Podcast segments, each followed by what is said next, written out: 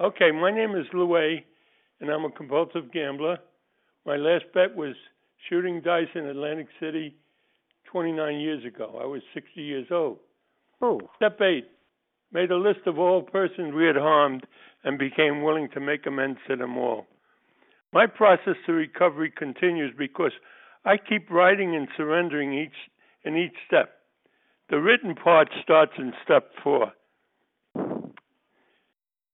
Let me go down. I can't find the button to go down. Hold on. Where's this stupid button? what are you Oh, looking here, for? here we are. I Here hear you. Who is that? I hear you. Okay. All right. In step five, in step four, I wrote my list of character defects as well as my accomplishments. In step five, that information, I shared that information with my sponsor and other addicts. In step six, I worked at being entirely ready to have these defects of character removed. In step seven, I asked my higher power in the Serenity Prayer to remove my shortcomings by blessing me with courage and wisdom. In step eight, I asked, step eight asked me to write and identify all the people I have harmed and beca- become willing to make amends to them all so I can achieve my true purpose in life. Thank you. Thank you, Thanks, Louis. Louis. Who, who, who wants to go Joey, next? Joey, Joey. My Go, name is Joey A. I have the addiction of being a compulsive gambler. I have the good fortune of uh, being at, at a step meeting for most of the years in the program, and I've been in the program for 43 years, I think, and 41 of them have been at a step meeting. So I, I know the power that these steps have have given me, power in the sense of recovery, uh, not power in the sense of anything else. But the fact is that uh, each step keeps putting me in a proper frame of mind, and and it's just an amazing program. I keep saying that I'm trying to sell it, but nobody's buying it. In any event, AA knew what they were doing, and now we're talking about step eight, where it's asking me to make a make a list of all the persons I had harmed. Boy, this stuff I had a hard time with this. First of all, it was too early for me to even deal with it when I first came in. And I don't know if I got around to it in the second year or even the third year because uh, I wasn't ready for it. And and believe it or not, the step is in two parts. Uh, and and the first part is is making me acknowledge the fact, and, and I wasn't comfortable with dealing with the mess I left behind and how I played with people, people that were close and near, friends, friends, friends and family especially. It was uh, it was a tough step and I, and I try to justify it in so many different ways. I would, I would just keep saying I'm not up to it. I'm not up to it. But God knows when I did get up to it, everybody was very gracious. Uh, they went along with whatever I was able to give them back as far as finances were concerned. And then the the other portion of of the lies and that's something you have to put together within your own mind and stop punishing myself for my behavior because I realize most of my behavior the reason why I was uncomfortable was because my behavior changed. And when I was addicted, I wasn't a nice person, and, and that's a heavy load to drag around with you for a good number of years. But as the program kept, you know, telling me this and telling me that and showing me this, and, so, and it all came through the steps and the people. Both were absolutely part of the uh, position that I have today as a free person and a person in recovery without without having to ever make a bet again because it's it's about my thinking these days and I I think it's the same in all addiction. Our thinking has to be dealt with and that's what the steps do. It it, it challenges me and it, and it puts me in a position of feeling better every time I do a step. Thank you. Thank you. Uh, Steve, you want to go next? Sure, sure, Lou. Uh, when when Gary left me a message, uh, he said that we'd be doing step seven tonight. Make amends So, for that, uh, Gary. Yeah, I will. I love it. But but I but I also understand that when uh, I, you know, I know Lou for quite a number of years, so I understand that when you know Lou talks about the steps, uh, we don't have to just focus on one step. So you know, step eight is is fine. I have no problem with with talking about that. So, um, you know, I, I guess we have to define. Uh, I have to define. I I had to define for myself what what harm meant, and uh, by the broad definition, uh, I could I could see that everyone who I came into contact with uh, during my years of gambling, in some way, was impacted by my behavior and by the consequences of of my behavior. So it was it was pretty easy to make a list of uh, all the people who uh, surrounded me during during those years of gambling.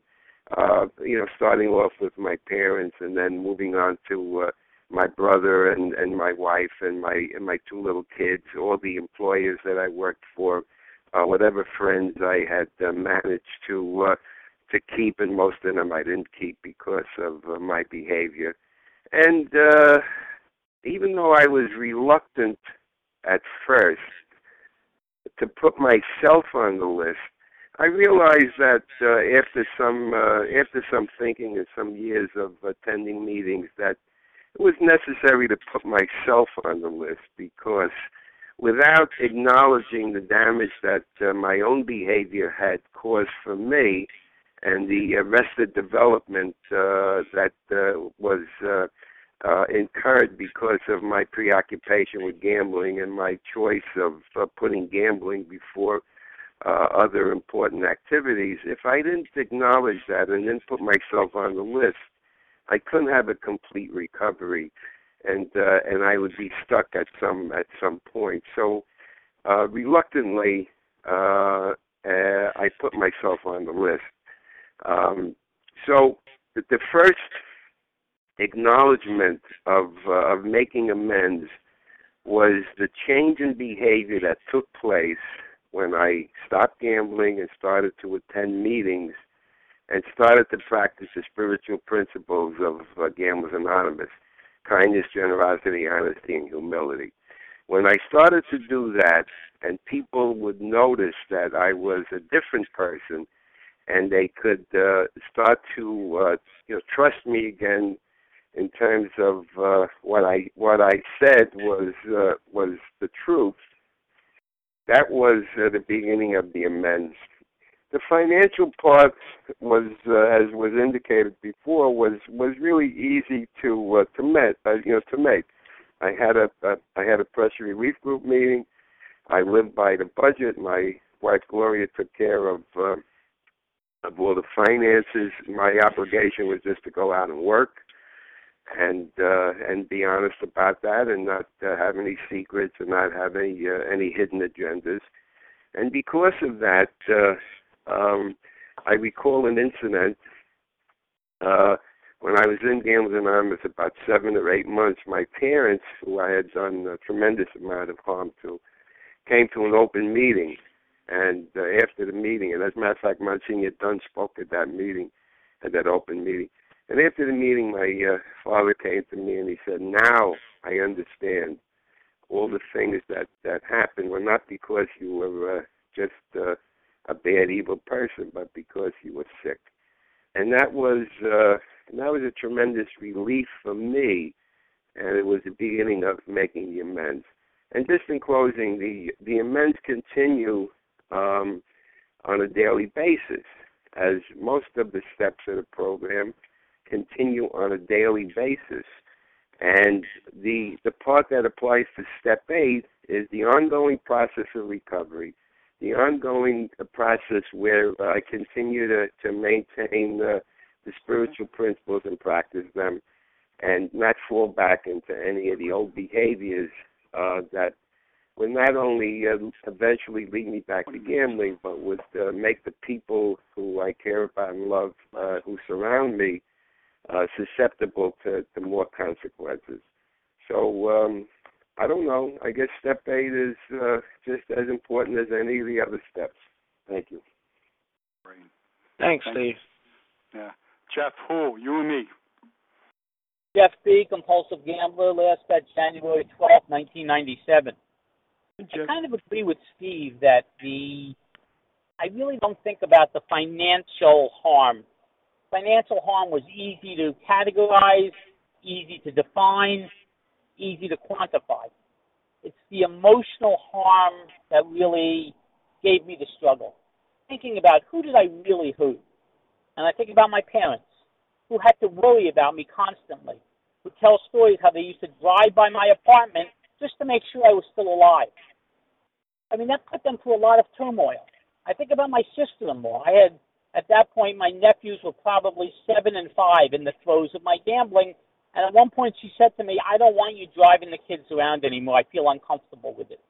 That was not easy for her to say. I put her through that turmoil. I think I mentioned at one of our other step meetings that um, the, my law partners had to come to me and say, we don't want you on the trust account check. That wasn't easy for them. They just didn't want me to have the signature power because they knew I was gambling. That's emotional harm, forcing people to do things they didn't want to do. But I think even more than that is the harm that people didn't even know they were being harmed. And I think of uh, some of my favorite people in the world who are teachers. And I think of my life in college and my life in law school and how gambling really stopped me from performing as well as I could have.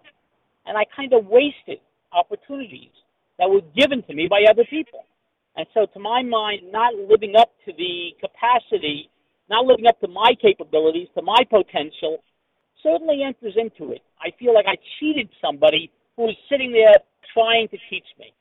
When I think about this step, um, it constantly gets added. This is one of those steps that, as I reflect back, I think about it more and more. I mean, it's very interesting. I was in a meeting the other day, and the topic was guilt. And for some reason, I had kind of a aha moment. And what I thought about was the fact that when I was gambling, and with most gamblers I know, when they're active, there is no sense of guilt. We're often what we call antisocial personality disorders. We don't care about anyone else. And to me, once I'm in guilt, that's a sign that I'm in recovery. It's a sign that I'm beginning to recognize I have an obligation, not only to myself, but to others. And that's, to me, also part of this step, is recognizing my obligation to make well. It goes into step nine.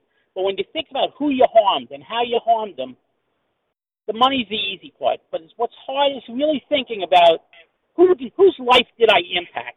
Who did I cause to do things they wouldn't have done normally? I think about my brothers who had to be impacted because in my family, I got to blame for everything, and they would use me as kind of a stepping stone, so to speak. They'd hide drugs in my room because they'd always get blamed on Jeff. But in some ways, I created that image where they could get away with it.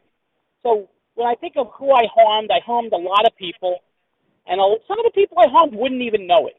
But I think the important thing is that I began to recognize what I had done, and step eight kind of teaches me to realize the effect I have on other people.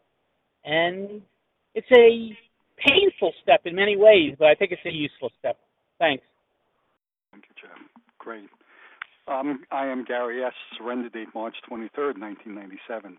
Hi, Gary. Um, I, I look at, uh, and, and I understand this step, and I've been through it many times with many different people. Um, I really understand putting myself on the list, mm, but not on the top.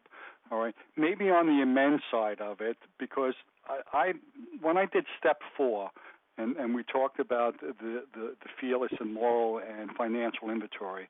I, I took moral as look at myself within me, you know, all all the dishonesty, um, and and a person that had no morals.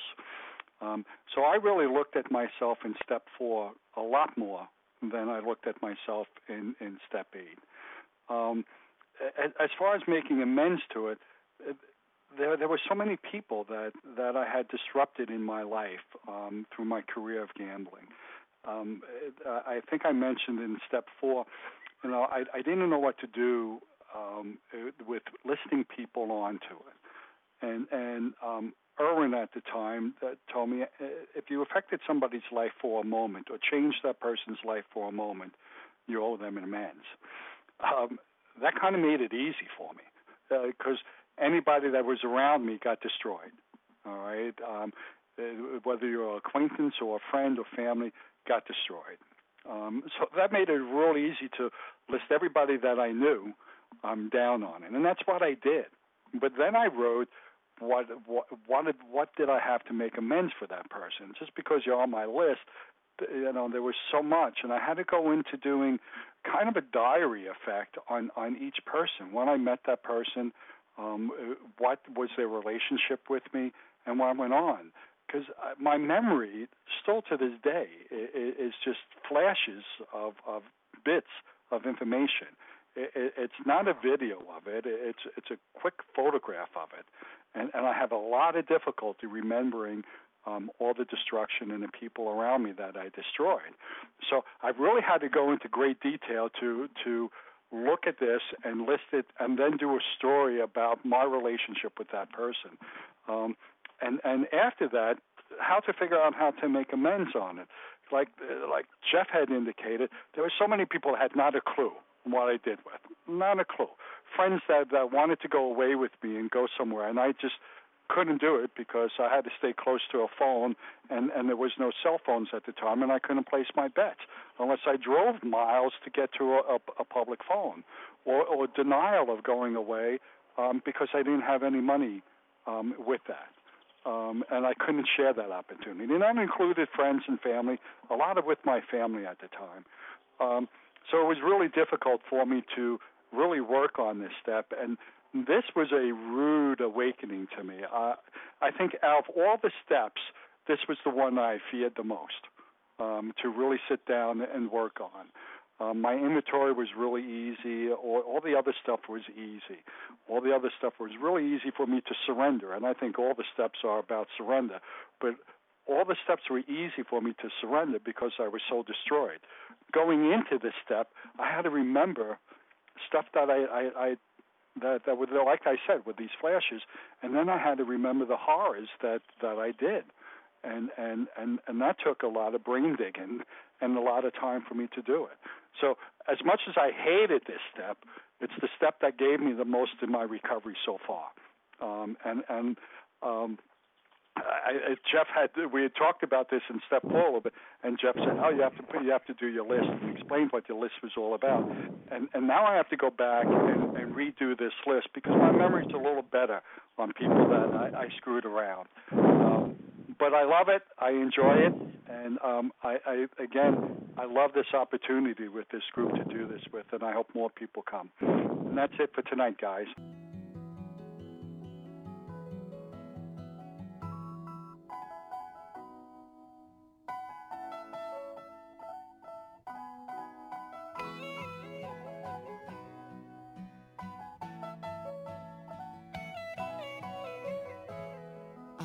child ran full of laughter